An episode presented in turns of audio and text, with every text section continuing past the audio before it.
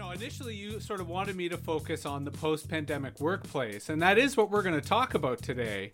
But I kind of felt that the frame of talent and opportunity was a good way of approaching it because I think an easy answer, if we imagine the post pandemic workplace, is it's not only going to be diverse, but the best workplaces are going to focus on that diversity, on leveraging that diversity.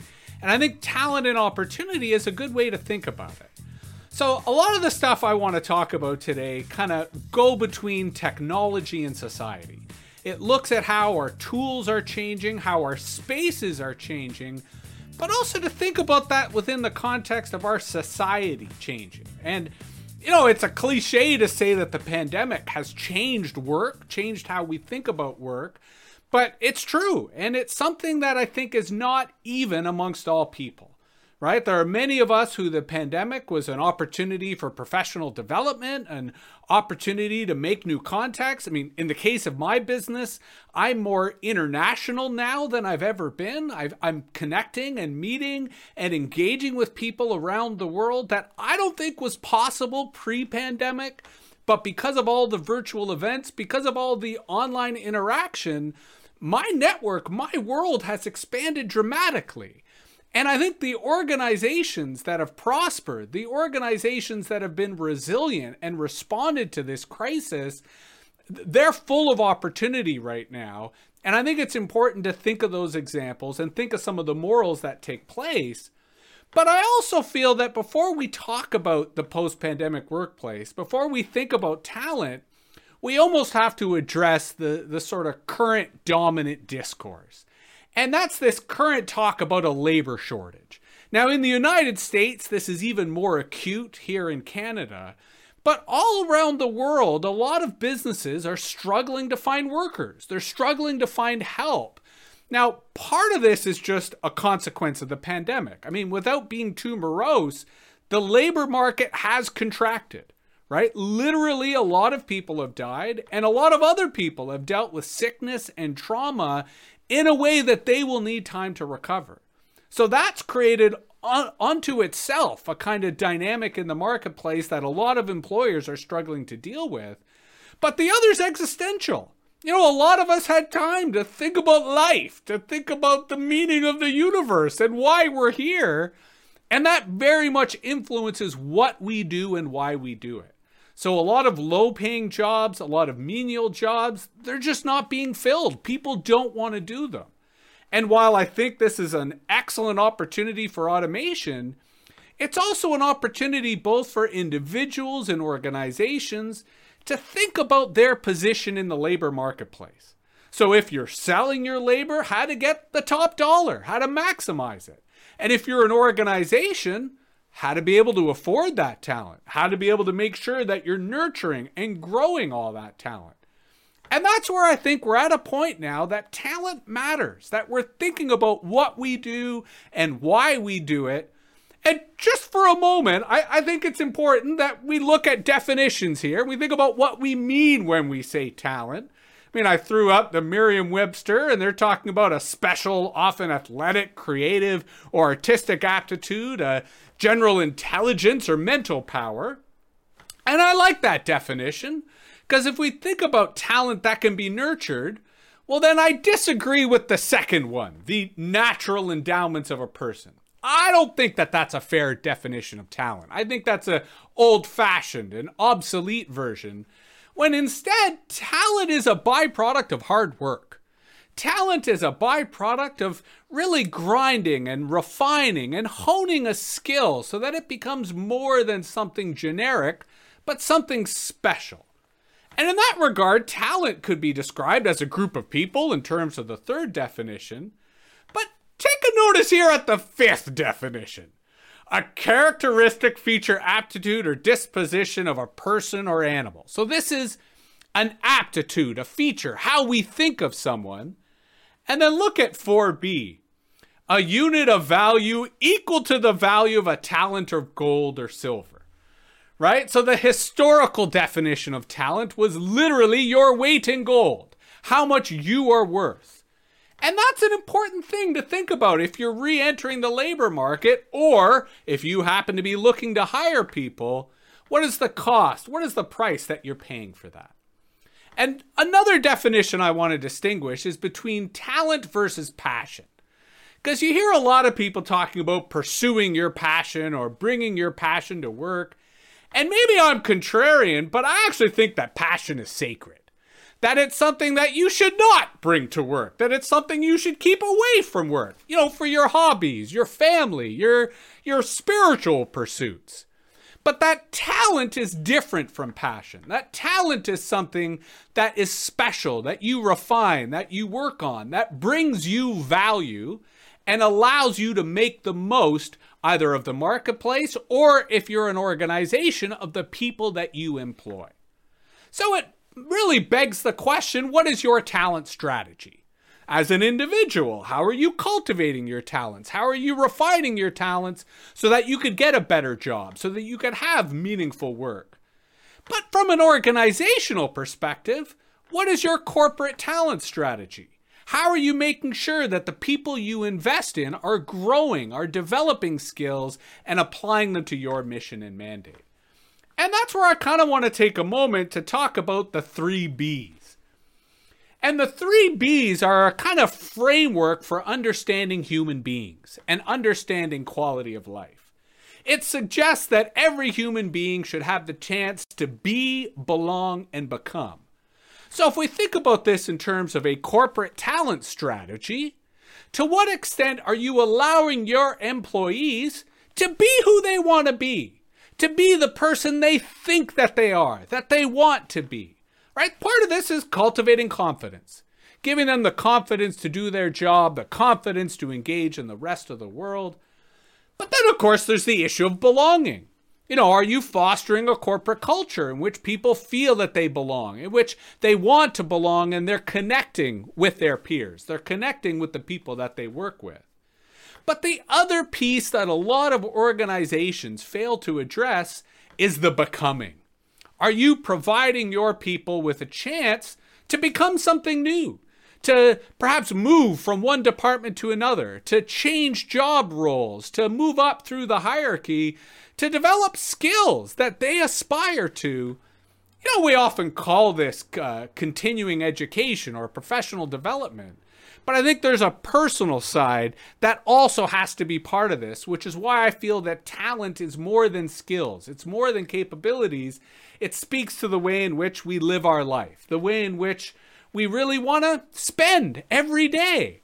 And that's why I think the pandemic poses an existential threat to bad workplaces, to boring workplaces, to workplaces that do not fulfill people's desire to be, belong, and potentially become something new.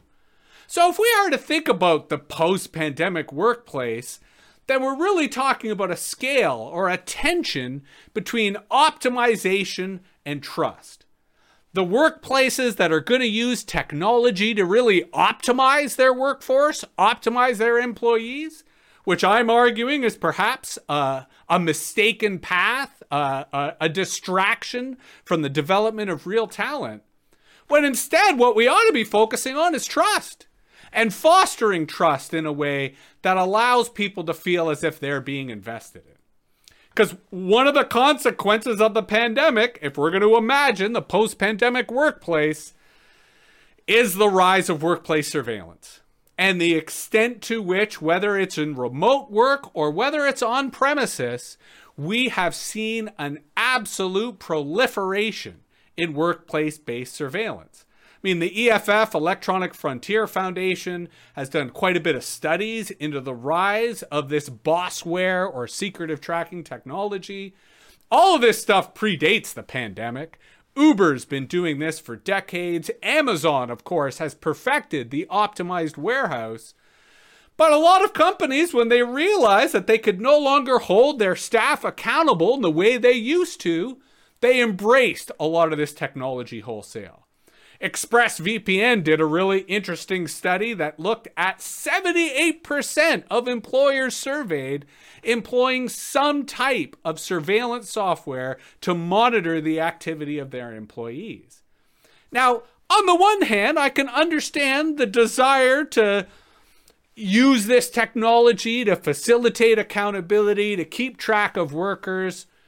But trust is the lifeblood of an organization. Trust is why people are going to do their jobs and show up and perform it accordingly. And if we're not able to trust our staff, if we alienate our staff by using surveillance, are they really going to do the best job possible? Because here's the other interesting research that came out of the pandemic. It turns out that people are only productive for, you know, four or five hours every day that you do away with the boring meetings, you do away with the, you know, make busy type of work, and you focus on what you need to do, all of a sudden you start seeing a scenario in which the five day work week is obsolete. In which all of a sudden the future of work will be five hour days, uh, four days a week. Instead of 40 hours, now you're down to 20 hours. But what's interesting is the productivity studies suggest you're actually getting happier, more productive workers. That by allowing the flexibility, and I'm not just talking about the flexibility of remote versus in office, but the flexibility of when you're working. I mean, there are some nights when I'm most productive at 2 a.m. There are other times where 8 a.m. I'm just flying and I'm getting lots of things done. Depends upon my health, depends upon my family, it depends upon the weather. There are all sorts of ways, if we were to be honest with ourselves about productivity and getting the job done, we'd recognize that the pandemic has offered us a tremendous opportunity to reconfigure it entirely. But as I'm warning, it seems most organizations are using technology to optimize their people at the expense of those people and their mental health rather than using technology to foster trust. Because trust is a great way to not only increase productivity, but foster talent and renew talent and bring that back in a way that, you know, we've never previously thought of. And this goes to the idea that talent is increasingly expensive. This is great for individuals, but it's a challenge for organizations. And that's why flexible and nurturing work environments are going to be necessary and that involves homework environments that allow people to work on their own time and in their own way. Now, we are about to enter into a fascinating A B experiment in which we're going to see organizations who fully embrace flexible work, like the Government of Canada, for example, or we're going to see organizations go and embrace surveillance and embrace the optimization that treats people like machines, like cogs, we're going to have a good chance to see which those which of those two work. But I think we also have to recognize that talent is universal, but the development of it isn't. And it requires investment, focus, and support combined with a culture that's able to recognize that. And that's why I'm emphasizing trust and I'm emphasizing the way in which we should be empowering workers to work on their own terms, to work when they want to work, how they want to work, now, one example of that that I'm particularly excited about is the opportunity of augmented reality. Because if I'm saying to you, yes, give these workers flexibility, give them freedom, well, that means they can start using technology like this, right? Like they can start creating their own type of home environment and work environment that's not only more productive, it's more creative, right? The idea of a distributed workforce is not only one that has the opportunity to uh, pursue a greater quality of life, but it provides a greater opportunity to experiment, to find different ways of using technology to augment their work. This kind of experimentation, quite frankly, never actually happens in the workforce. I wish it did, but unfortunately, you know, people are not incentivized to play. They're not incentivized to create these types of hybrid environments that combine their leisure with their work. Because I almost think that that's one of the great benefits of the pandemic is it's allowed us to imagine a work-life balance in which both benefit from each other in which our happiness in life bleeds into our happiness at work, and our productiveness in work bleeds into our productiveness in life. And again, I recognize many people experience this pandemic in different ways. But there are those of us who, you know, were very productive. And I don't mean this in the work sense. I mean this in build a deck and, you know, renovate the house and learn a new language. We're going to come out of this pandemic with a bifurcated society, much like the 2008 financial crisis, in which the people who had the resources and skills continued to thrive while a whole other part of society was left behind we run a similar risk. And so, on the one hand, I'm suggesting that we need to leverage the momentum and energy and research that came out of the pandemic. But I'm also saying we need to do so in an inclusive way that makes sure that no one gets left behind. And ironically, the example I want to give for this are my goats. Because I learn a lot as a goat herd. And, you know, as many of you know, I grew up in Toronto, spent most of my time in Toronto. Before the pandemic, I ended up moving here to the Ottawa Valley because I decided I wanted to be a farmer, which is a whole other separate conversation. But the Academy of the Impossible is now a rural enterprise, and the faculty of the Academy of the Impossible are our goats. Because boy, do I learn a lot from these goats. Like, for example, Goats will not do anything they do not want to do. They won't go anywhere they don't want to go. They won't do anything they don't want to do. And yet, this is my landscaping department. Right? They manage my property, they keep my lawns short, they get rid of my brush, because I've long recognized the way to employ goats is to make sure that your agenda lines up with their agenda. But there's also the psychology of the herd that insofar as the herd believes that we are all in it together and I am helping them and they are helping me, well, that's a tremendous opportunity for us to work together. And I think about goats a lot when I think about the stresses that happen in the workplace, the difficulty managers have in trusting their people because they don't think that they can control them. But goats teach me that people don't need to be controlled that in fact, if you align your agenda with their agenda, it's actually quite easy to work in concert and get things done. And so for me, goats are my learning network, right? I have spent my entire life learning. I surround myself with people who are smarter than me. And these days, it just happens to be goats. But it does beg the question who are you learning with? And it should not be people exclusive to your organization. Hopefully, it's your customers. Hopefully, it's your uh, partners, it's your vendors. But that's the other thing we have to recognize when contemplating the post pandemic workplace that it's an intensive learning environment.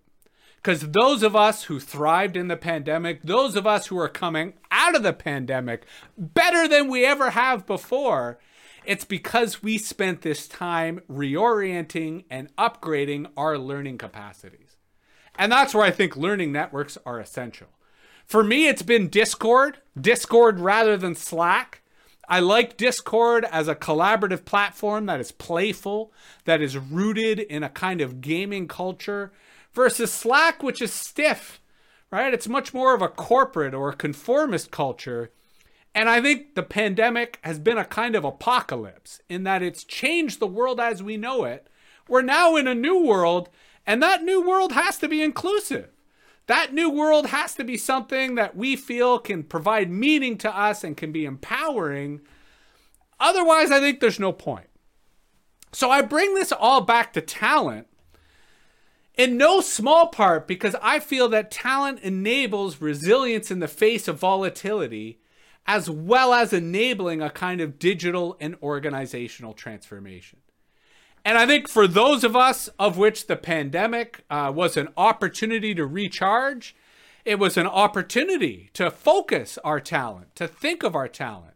It was an opportunity to, to, to in the face of a crisis, of a global crisis, to think about our digital and organizational capabilities and to upgrade them completely.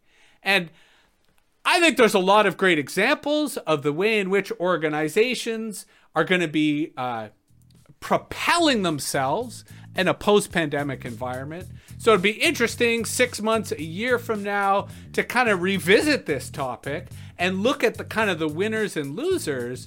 But I think fundamentally, if we're going to end on a kind of positive note, a lot of fantastic things happened in this pandemic, but they were just not even. They were not distributed. They were not universal or accessible enough. So the smart organizations, the smart individuals are going to do so moving forward in an inclusive way in which they think about their own talents and they think about how to transfer and nurture that in others, and in so doing, create a whole new range of opportunities. Thank you very much.